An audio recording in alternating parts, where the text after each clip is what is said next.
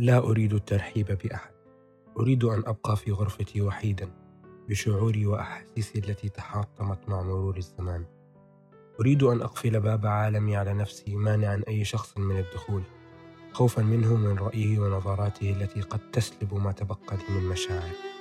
حبيس لنفسي ووحيد بين عائلتي وأصدقائي. أنا آسف. أنا آسف لأني جرحتك. آسف لأني وصلتك لهذا المكان اللي أنت فيه. الحين آسف لأنه ما اهتميت فيك وآسف لأنه بدل ما أزرع في قلبك بستان من المشاعر سلبت منك كل المشاعر. أنا آسف. بابنا اليوم هو باب الوحدة. ممكن يكون الباب الوحيد اللي في حياتنا اللي اخترناه غصبا عننا. باب أجبرتنا الحياة إن نحن نختاره. رغم إن نحن حاولنا كثير إن نبعد عنه لكن أجبرنا إن ندخل لأنه الباب الوحيد اللي فهمنا. وما أذانا. بالعكس حمانا داخليا من أشياء كثيرة ممكن نواجهها خارج هذا الباب. لكن هل فعلا هذا الباب هو اللي يحمينا؟ هو اللي محتضننا؟ هو باب السلام الداخلي لنا؟ علامات استفهام كثيرة وفي كل مكان. من طفل صغير عايش وسط عيلة جميلة خرجت من بيتها. رايحة البيت جديد. تبدأ فيه حياة جديدة وسط ناس جدد ومجتمع مختلف. كان يوم جميل بالنسبة لي. شعوري وأنا في الطيارة بين السحاب أشوف العالم من فوق على شكل نقاط تتحرك وتعيش حياتها بسلام ومحبة وسعادة. ذاك اليوم كان نقطة تحول كبيرة في حياتي. دخلت باب غرفتي وللأول مرة صار عندي غرفة خاصة فيني. أقدر أسوي فيها اللي أبي. أقدر ألعب قدر ما أبغى هي عالم الصغير اللي من خلاله أقدر أكون أي شخص وأسوي أي شيء بدون حدود ولا خوف ولا حزن. كنت دائما أحب أتخيل نفسي في موقف البطل السعيد اللي دائما يدور عن حب الناس ومساعدتهم. البطل اللي كتفه موجود دائما واللي قلبه ينبض بس إذا شاف أحد سعيد. ما يتحمل يشوف أحد حزين حتى لو هذا الحزن كان بسبب شيء هو أذاني أنا نفسيا.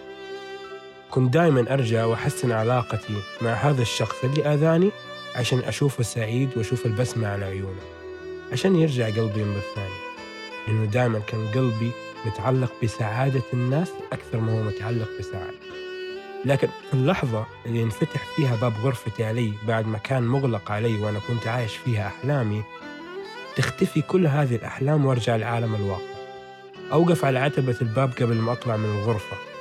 وآخذ نظرة سريعة وأشوف أحلامي وهي تطير في الغرفة واللحظات اللي عشتها وأوعد نفسي قبل لا أخرج من باب الغرفة إني راح أكون هذا البطل في حياتي مو بس في خيالي. تعدي السنين في مركب الحياة بحر هايج سوداوي مظلم وفي خلال رحلة الحياة نمر بأمواج صعبة ومواقف تظل في ذاكرتنا وتأثيرها علينا للأبد.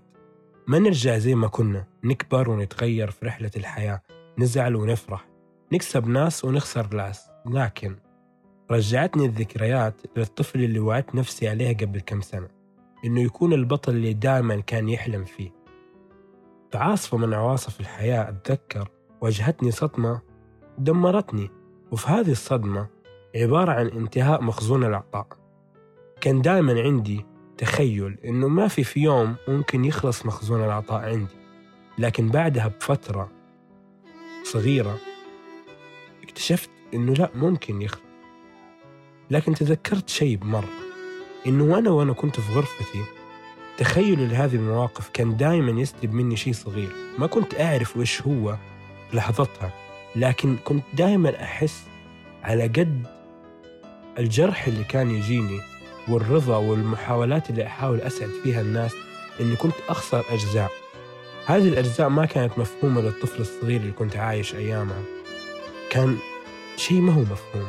لكن لما كبرت وتعلمت وعرفت عرفت إنه هذا هو العطاء أو حب التبادل. لأنه بعد لحظات كثيرة مبادرة شخص ثاني لإحساس الحب والود تختلف. لأنه في ذيك اللحظة. عرفت إنه الإهداء كان يفقدني شيء من داخلي لأنها كفة غير متزنة. كسرة قلبي في ذيك اللحظة خلتني أفقد حبي للحياة خلتني أتخيل إنه أنا تخليت عن حلمي الصغير خلتني أكره كل شيء جيت في يوم وزرعت فيه حب وحنان. كرهت الشخص وكرهت الموقف كرهت اليوم اللي زرعت فيه حب وحنان. واهتمام. وكملت حياتي مع ذاك الشخص بدون حتى كلمة شكر على الأقل. في تلك اللحظة كان لازم أدور على باب ألجأ إليه. باب أرجع ليه بدون رجع. في, ذاك اليوم لقيت نفسي أدق على باب غرفتي. الباب اللي كان دائما مصدر الأمان النفسي دي من العالم الخارجي من وقت ما كنت صغير. المكان الوحيد اللي مهما صار في الدنيا هو الوحيد اللي يحتويني رغم عيوبي وأخطائي وكان دائما هو ملجئي من هذا العالم. المكان اللي أقدر ألاقي فيه نفسي أخذ راحتي أفضفض لنفسي وأخرج كل مشاعري الداخلية بدون أي تردد أو استحياء أو خوف أو قلق من أي ردة فعل أو أي خوف من أي طرف ثاني. هذه القصة مو قصتي بس أنا أو قصة ناس ثانية. هذه قصة ما بين قصص كثير في عالمنا لكن السؤال المهم هل إحنا السبب هل إحنا المسؤولين عن سلب الأحاسيس والمشاعر من الناس بغرورنا وحبنا لنفسنا؟ هل إحنا اللي وصلناهم لهذه الدرجة؟ لو تبون رأيي إيوه إحنا كنا نتشارك الذنب كلنا نتشارك الذنب لأن إحنا وصلنا ناس كثير لهذا الع... في هذا العالم للدرجة هذه من الوحدة والخوف عدم تبادل الأحاسيس بشكل متوازن بيخلق عندنا عدم ثقة لأن الحياة مبنية على العطاء والأخذ. سويت شيء كويس تتكافئ سويت شيء سيء تتحاسب. فلما يصير اختلاف في هذا التوازن يخلق داخلنا عدم توازن لأنه كفة الميزان اختلت.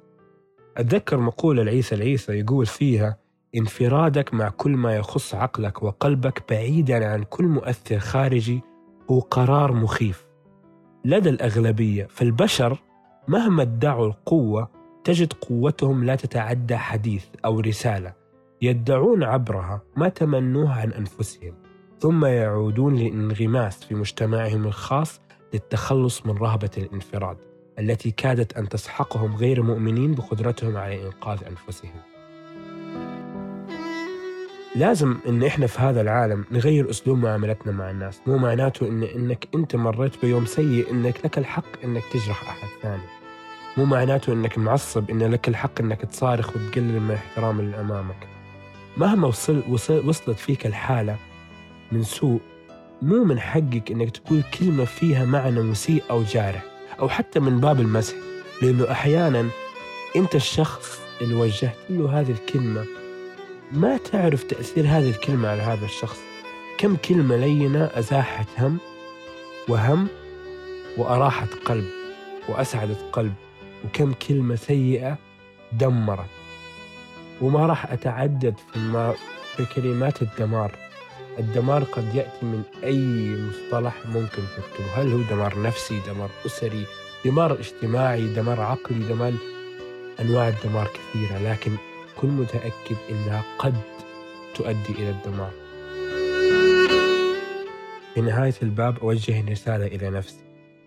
سأخرج من باب الوحدة حزينا. لكني متفائل. لكن متفائلا أني سأجد في هذا العالم أناس يفهمون مشاعري ويقدرون أحاسيسي وأحبهم ويحبوني. لكني سأجد من يريد أن يحطم أحلامي ويكسر طموحي وأن يضعفني. لكن لكن كما كنت صغيرا وأحلم ببطل يسعد الناس سأحلم ببطل أن لا يخشى أحد وسيفعل كل ما يجب لأن يكون سعيدا في هذه الحياة. وكله ثقة أنه في يوم ما سأجد من يعطيني وأعطيه وحينها لن يكون هناك شيء يستطيع أن يحزنني بعد اليوم. باب, باب وحدتي لن أغلقك سأتركك معلقا لأنك ملجئي في وقت ضيقي أصبحت تمدني بالأمان الذي يدفعني للأمام لا الذي يعيدني للخلف.